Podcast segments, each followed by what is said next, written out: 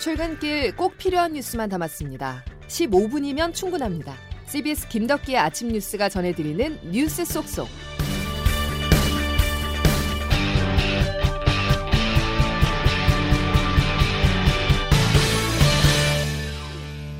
여러분 안녕하십니까. 2월 18일 김덕기 아침 뉴스입니다. 설 연휴가 지나자 코로나19 확산세가 다시 고개를 들고 있습니다.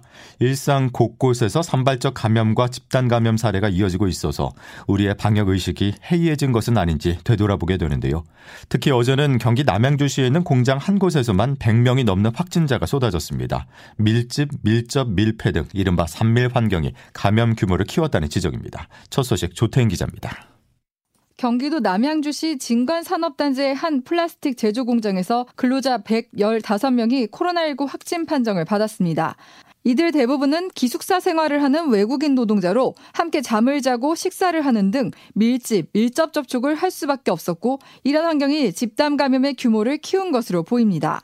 충남 아산의 귀뚜라미 보일러 공장에서도 지난 13일 공장 직원이 최초 확진된 이후 관련 확진자가 어젯밤 기준으로 144명까지 늘어났습니다. 단일 사업장 규모로는 최대입니다. 귀뚜라미 보일러 공장 무더기 확진 역시 밀폐된 환경에서 바이러스가 확산하며 집단 감염 사태를 키운 것으로 보입니다. 방역 당국이 환경 검체를 채취해 분석한 결과 공용 탈의실 소파와 음료 자판기 등 곳곳에서 바이러스가 검출됐는데 특히 사무실 온풍기에서도 바이러스가 나왔다는 점이 주목됩니다. 건물은 대형 컨테이너로 자연 환기가 어렵고 밀폐된 공장 내에서 온풍기 바람을 타고 퍼진 바이러스에 직원들이 감염됐을 것으로 추정됩니다. 두 공장 모두 대규모 인력이 근무했고 모임과 이동이 많았던 설 연휴를 전후에 발생한 만큼 지역사회 전파도 우려되는 상황입니다. CBS 뉴스 조태임입니다. 어제 0시 기준 신규 확진자 수는 621명이었습니다. 이 규모에는 남양주시 공장에서 발생한 115명이 포함되어 있지 않은데요. 그리고 순천향대 서울대병원과 한양대병원 등 대형 병원발 집단 감염 규모도 커지면서 설 연휴 이후 코로나 재확산 우려가 나오고 있습니다. 어제 저녁 9시까지 서울시 등 각 지방자치단체가 집계한 신규 확진자는 564명으로 오늘 새벽 0시 기준으로 발표하는 신규 확진자 규모는 600명 중후반대까지 늘어날 수 있다는 관측입니다. 방역당국으로서는 현재 흐름이 당혹스러울 수밖에 없습니다. 국민적 피로감과 자영업자들의 피해를 감안해서 거리두기가 완화된 직후 감염 확산세가 나타나고 있고 무엇보다 다음 달부터 새로운 거리두기를 시행할 계획이었었는데요. 정부는 적용 시점에 대한 재검토에 들어갔습니다. 정석호 기자가 보도합니다. 코로나19 신규 확진자가 621명 나오면서 39일 만에 다시 600명대로 올라섰습니다. 문제는 연휴 기간 가족이나 친지 간 모임이 많았고 비수도권의 이동량이 14%나 증가한 점을 볼 때 닷새나 일주일쯤 뒤 급증세가 나타날 수 있다는 점입니다. 여기에 이번 주 거리두기 단계가 완화되고 비수도권 지역의 다중이용시설 영업시간 제한도 풀려 확진자가 더 늘어날 것이란 관측도 제기됩니다. 정부는 확산세가 이어질 것으로 판단될 경우 거리두기 단계나 다중이용시설의 영업시간을 조정할 수 있다고 언급했습니다. 중앙사고수습본부 손영래 사회전략입니다. 시간 제한을 10시로 완화시켰던 부분이라든지 단계의 조정 같은 부분들도 환자 추이에 따라서는 검토 가능한 사안이라고 이에 따라 새로운 거리두기 방침을 다음 달부터 시행하기로 한 계획에도 차질이 불가피할 것으로 예상됩니다. 앞서 문재인 대통령은 집합금지와 영업 제한 조치를 최소화하고 자율과 책임에 기반한 방역 지침을 시행하겠다고 직접 발표한 바 있습니다. 방역 당국은 개편 작업 자체는 그대로 진행하되 시행 시기에 대해서는 추가적인 검토가 필요하다며 연기 가능성을 언급했습니다. CBS 뉴스 정석구입니다. 3차 유행을 넘어 4차 대유행이 더 빨리 올 수 있다는 전망이 나오면서 백신 접종이 더욱 중요해졌습니다.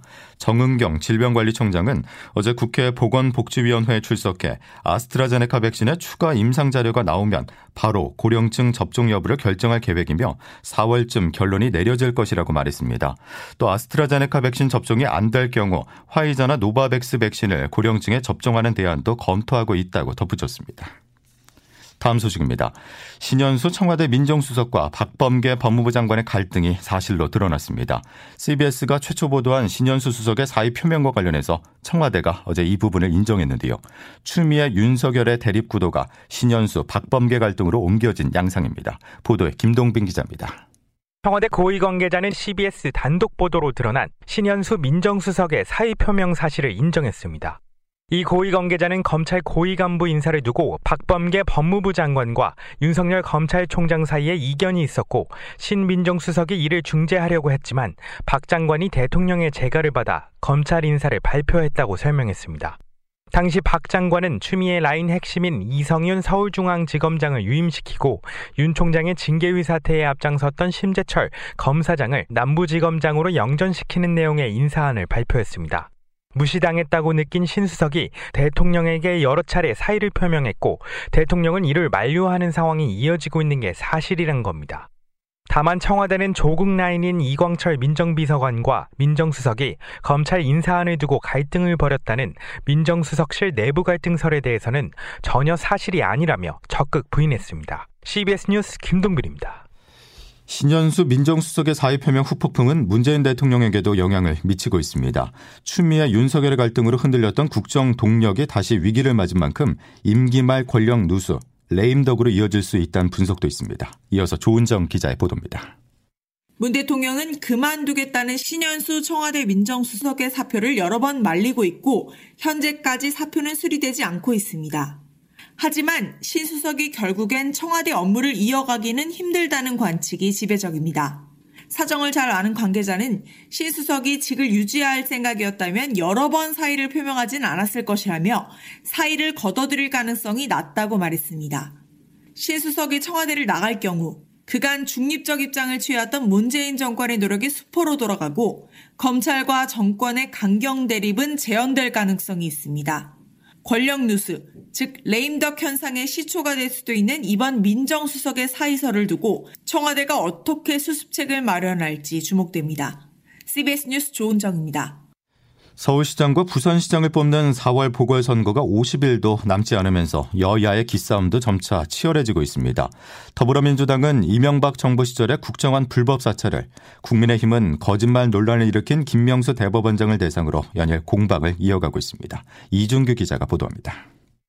국민의힘은 임성근 판사의 사표를 수리하지 않은 과정에 대해 거짓말을 한 김명수 대법원장을 집중 공격했습니다. 공식 석상에서 제대로 된 해명을 들을 필요가 있다며 대법원장의 국회 법사위 출석까지 요구했습니다. 거짓말을 비롯해 법관 사태 종용, 운영비 불법 사용, 정치적 편향성 등 각종 의혹을 사고 있는 김 대법원장이야말로 탄핵감이라고 비난했습니다. 국민의힘 김도읍 의원입니다. 이런 분이 지금 탄핵 대상이에요. 반드시 나와서 저희들이 제기하는 이런 의혹들에 대해서 김명수 대법원장은 답을 해야. 국민의힘 법사위원들은 민주당이 삼권 분립과 사법부의 독립성을 이유로 법사위 출석을 부결시키자 직접 대법원까지 찾아가 김 대법원장에게 사퇴를 촉구했습니다. 민주당은 이명박 정부 시절 이뤄진 것으로 알려진 국정원의 불법 사찰을 매개로 야당을 압박하고 있습니다. 특히 현재 부산시장 보궐선거에 출마한 국민의힘 박형준 예비후보가 이명박 정부 당시 청와대 정무수석을 지낸 점을 활용하고 있습니다.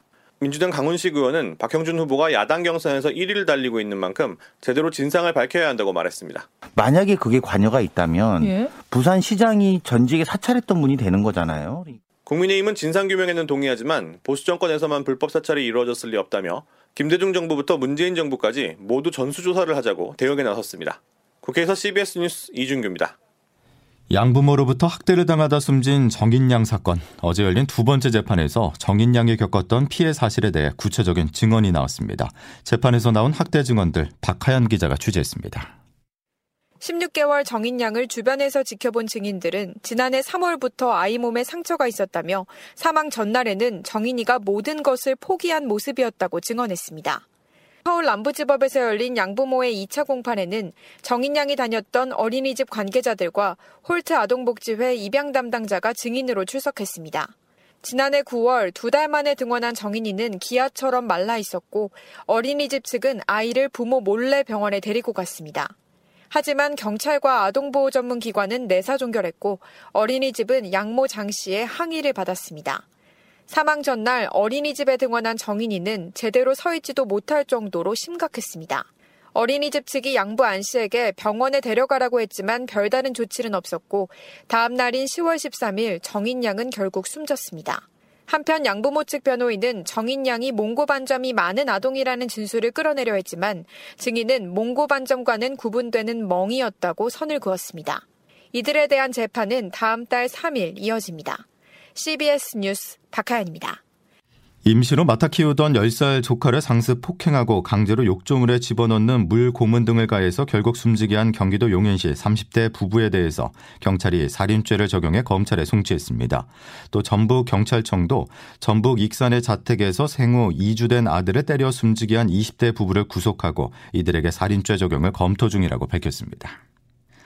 살아있는 증인 일본군 위안부 피해자 이용수 할머니가 어제 하버드 대 학생들 앞에서 증언을 했습니다.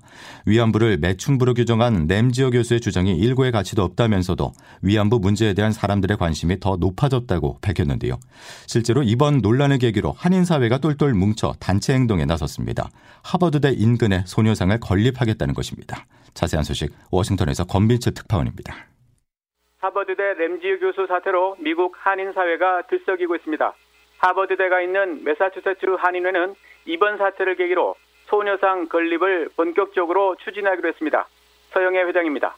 이 일 때문에도 당연히 소녀상이 메사추세츠에 세워진다, 져야 된다고 생각을 합니다. 그래서 우리 자손들도 이런 걸 알아야 된다고 생각하기 때문에 그동안 이 지역 한인 대학생들 중심으로 논의만 되었던 소녀상 건립 문제가 이번 기회에 탄력을 받는 모양새입니다. 이곳 한인회는 오는 3일절을 즈음해서는 하버드대 앞에서 논문 철회를 요구하는 시위를 벌이기로 했습니다. 미국 동부 지역 한인회 연합회도 오늘 뉴저지주에서 궐기 대회를 열었습니다. 논문 철회와 징계를 요구하는 청원도 불붙고 있습니다. 외교사절단 반크가 올린 청원에만 이 시간 현재 1만 5천 명이 서명을 마쳤습니다. 그러나 하버드대 총장은 램지어 교수에게도 학문의 자유가 있다며 징계 요구를 거부했습니다. 이런 가운데 렌즈 교수가 위안부 문제뿐 아니라 일제시대 강제징용에 대해서도 역사적 사실을 부인한 것으로 나타나면서 논란은 더 확산되고 있습니다. 워싱턴에서 CBS 뉴스 권민철입니다. 미국을 꽁꽁 얼린 최악 한파에 따른 누적 사망자가 최소 30명으로 늘어났습니다. 또 미국 텍사스주 등 남부 지역을 강타한 겨울 폭풍은 물러갔지만 새로운 겨울 폭풍이 다시 형성되면서 설상가성의 인명 재산 피해가 우려되고 있습니다. 뉴욕 타임스는 현지 시간 17일 기록적인 한파 영향으로 숨진 사람이 텍사스 등 8개 주에서 최소 31명으로 늘어났다고 보도했습니다. 겨울 폭풍으로 수백만 가구의 전력 공급이 끊기자 추위에 떨던 주민들이 자동차나 프로판 가스, 벽난로 등을 이용해 난방을 하려다가 일산화탄소 중독이나 화재 사고로 이어지면서 사망자가 늘었습니다. 들었습니다.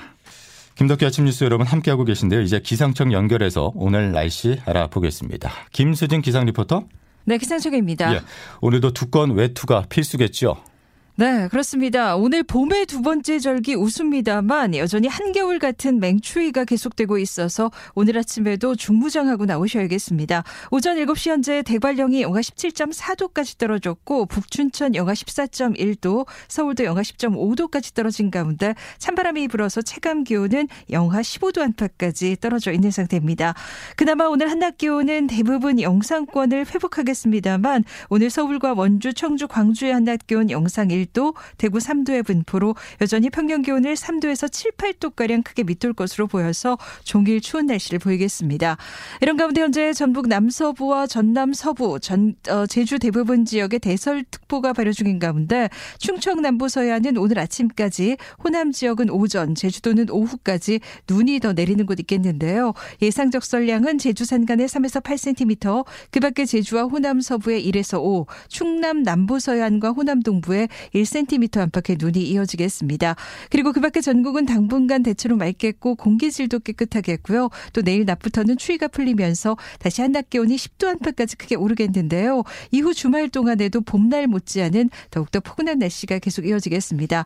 다만 당분간 뚜렷한 눈비 소식이 없어서 대기는 점점 더 건조해지겠는데요. 특히 동쪽 지역 곳곳에 건조특보가 발효 중인 가운데 바람까지 무척 강하게 불 것으로 보여서 시설물 관리와 화재 예방에 각별히 유의하시는 것이 좋겠습니다.